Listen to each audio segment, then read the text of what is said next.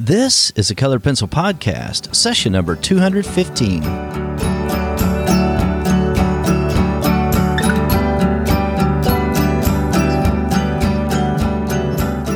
Welcome to Sharpened Artist, a Colored Pencil Podcast, where we discuss in detail all things in and around colored pencils and the colored pencil artist. And now your hosts, Lisa Clow and John Middick.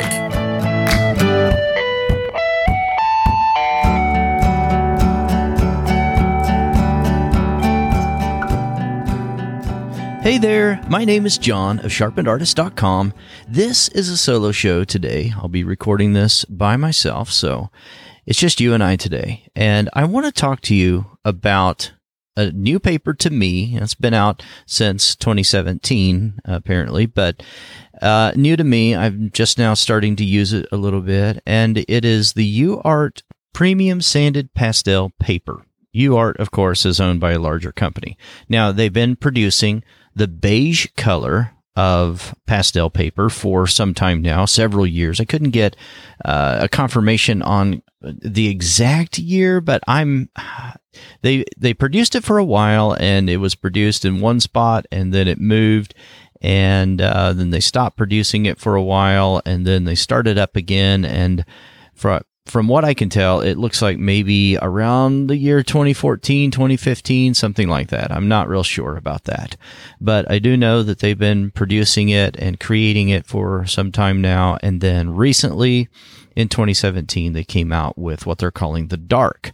They use the same dye base for all of their papers that they create in the dark line, but they're not calling it black or charcoal or anything like that, because the color actually looks different depending on which grade level that you're talking about.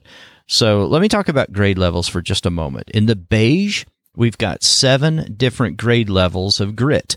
We've got 240, 280, 320, 400, 500, 600, and 800. And now for colored pencil artists, most of the time we're using either 800 or 600. Most pastel artists are probably using something like, 500 to around 400 or 320. That's getting really on the very toothy side, very large tooth on, 320, 280, and 240. I don't know anybody that would ever really want to use 240 except for just sharpening pencils or sharpening, large blocks of charcoal or something. I have no idea why you would want to use something that large like that. But anyway, those are the options for us. And I think that really when it comes to colored pencil, that we probably would prefer, at least I do, the 600 and the 800. It gives us the most control over the medium, and yet still a very fine tooth. It's very super fine tooth on the 800. And then it's a little, thicker on the 600, but there is hardly any difference in the two. I prefer the 800, especially on the beige. And then when I started to work on the dark pastel paper, and I found that I really preferred the 600 because it felt like there just wasn't hardly enough tooth on the 800 of the dark. And so anyway, if you're going with an 800 dark, if you look at that and you compare that to a larger, a smaller number but a larger amount of tooth, and that's the way that works. The lower the number, the larger the tooth; the higher the number, the finer the tooth. And so you get some very dark colors and nearly black when we're talking about something with a lower number. And when we compare that to the 800, the 800 nearly looks like a soft charcoal kind of color. It's not a deep black at all. But the dart does come in a variety of, it's just four different varieties of grit level right now, 400, 500, 600, and 800. I don't know why you would need anything other than those four, really. And I mean, I never use anything other than the 600 and the 800. So I'm guessing that pastel artists are probably wanting to use something with a little more tooth on it than what we as colored pencil artists are wanting to use. So there are other sanded papers on the market, and there's several that have been on the market in the past, and some of those have come and gone. But the main two right now that I can think of when we're talking about just a classic pastel sanded paper is the Fisher 400 and UART pastel paper. The difference really in the two is that there's probably several differences, but one of the most notable differences and obvious is that Fisher 400 comes in a grit level of 400, and UART comes in all those different grit levels, the 7 different grit levels for the beige and the 4 different grit levels for the dark right now. So that's the biggest difference in something that you can quickly and identifiably point to and say, these are some of the differences in these two papers. But before I move along, I mean, there was a paper that came out several years ago now, and I think it's not available any longer. I'm pretty sure that it is not available. It was produced, invented, and manufactured by Kitty Wallace, called Wallace Sanded Paper.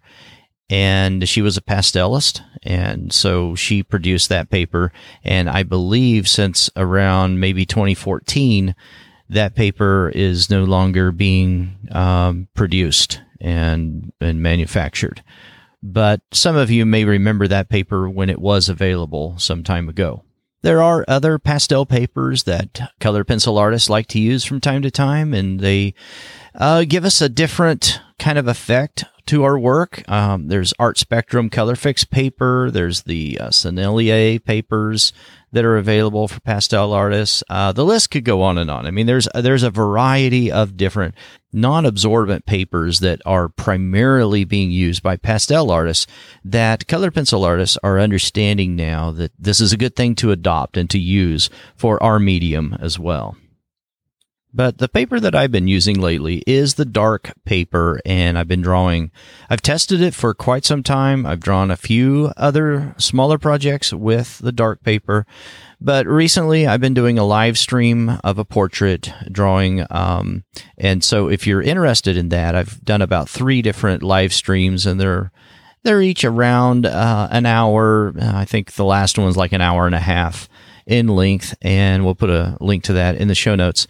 And you're welcome to check that out. I've also been using Powder Blender with that and Textured Fixative by Brush and Pencil. And I'll just say, if you've not tried drawing on dark paper yet, then give it a shot and see what you think about it. I'll tell you, one thing that it does to you is it forces you to think sort of backwards about the entire drawing process. If you're thinking about creating the dark shadows with dark values, you know, and as opposed to working on white paper, and when you're working on white paper and you're creating dark shadows and dark values at the beginning, then what you're doing on dark paper is nearly the opposite.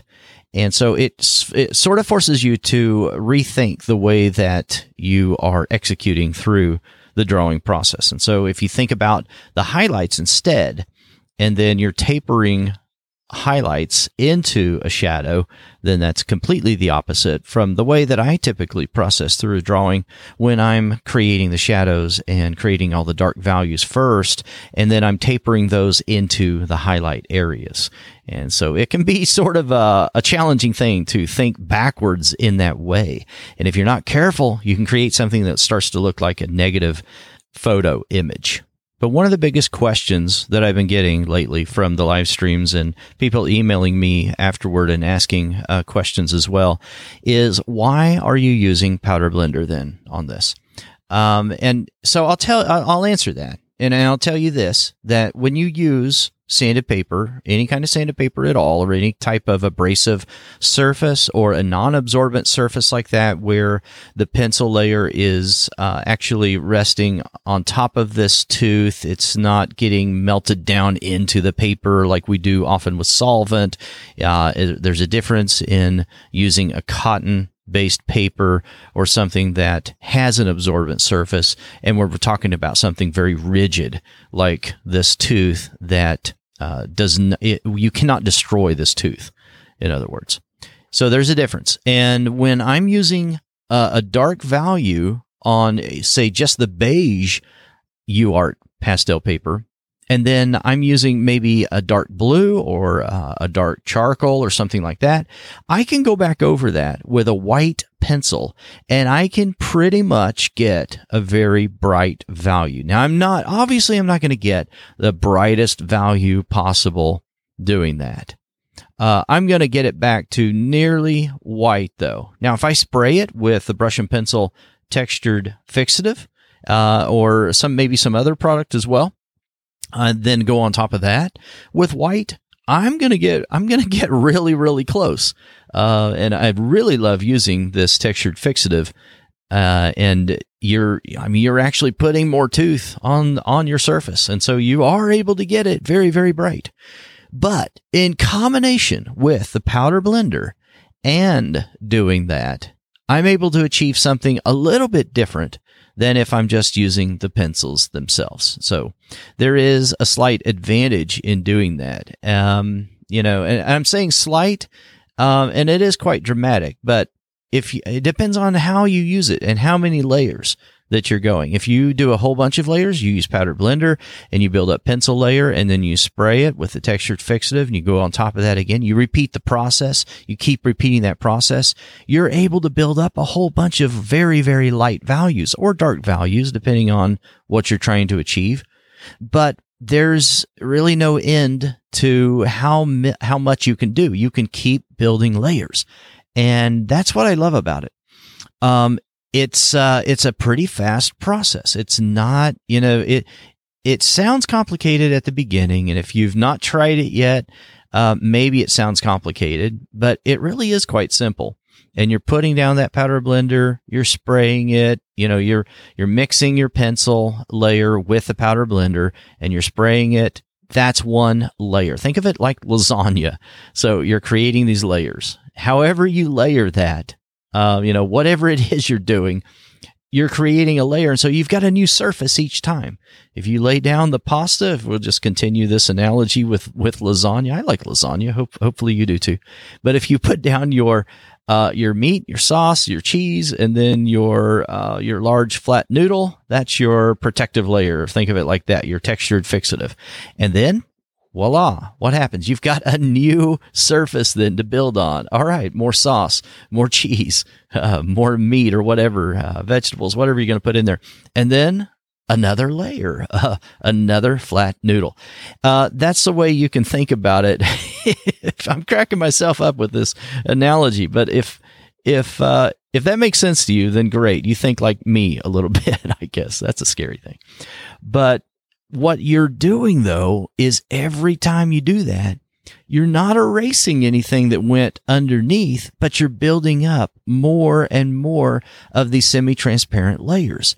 And it really can create something that is quite dramatic. So if you've not tried that, give that a shot and see what you think about it.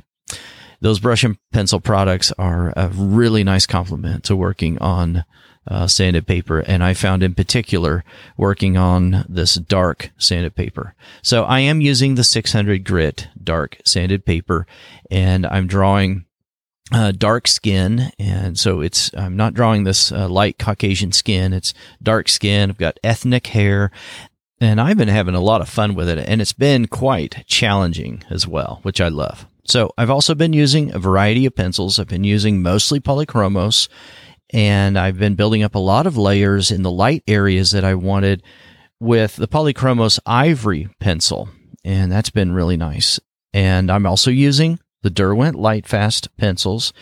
So I don't really think that you have to, think oh, I'm only going to limit myself to Polychromos pencils. I think you can use other pencils. And in fact, if you look at the examples and read through what Aliona Nicholson has written in her book, Colored Pencil Painting Portraits, you're going to see that you can use wax-based pencils as well as oil-based pencils.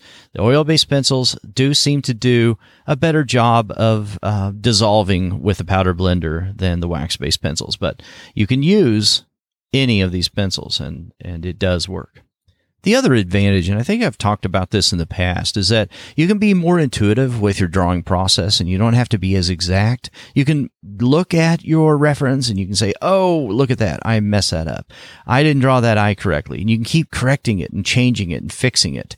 And you don't have any problems doing that. And you're not going to see any of these ghosting problems that you do on cotton paper, any of these erasure marks or destroying the tooth of the paper like you've seen with maybe cotton if you've used, cotton papers in the past.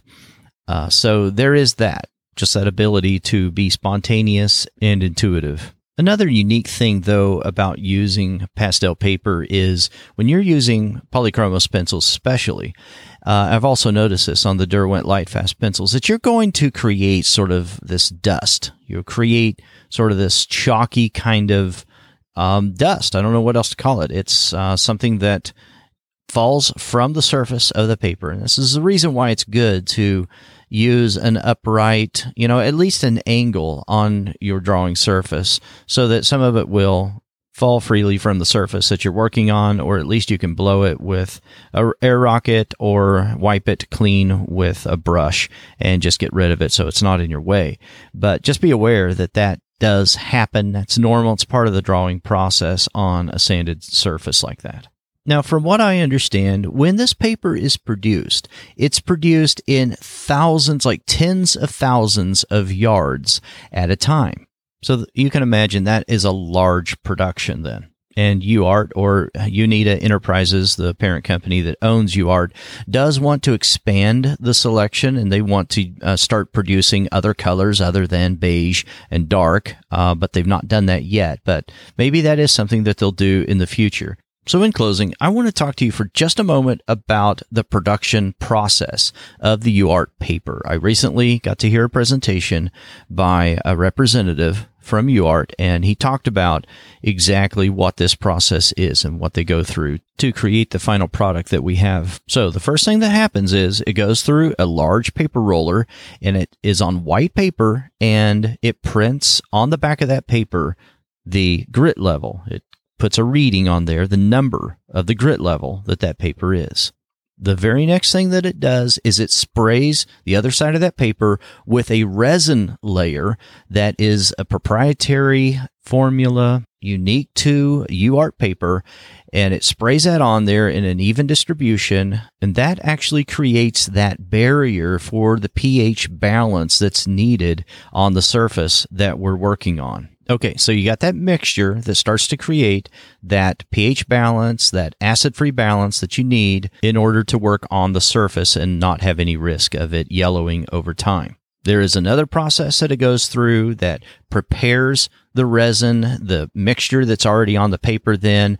It gets it ready for the next stage in the process, and I'm not sure what that is exactly, but the next process after that, though, is that process of preparing that resin mixture.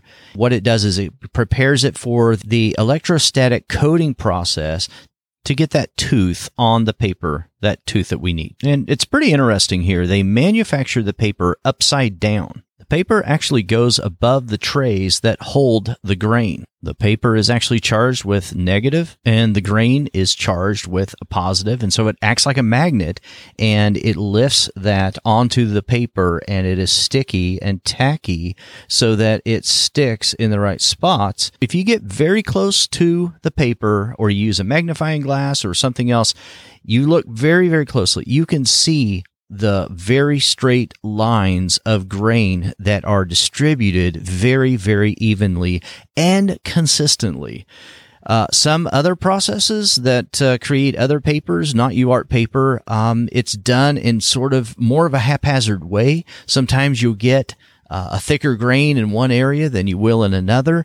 And UART doesn't have that problem. It is a very consistent product every single time.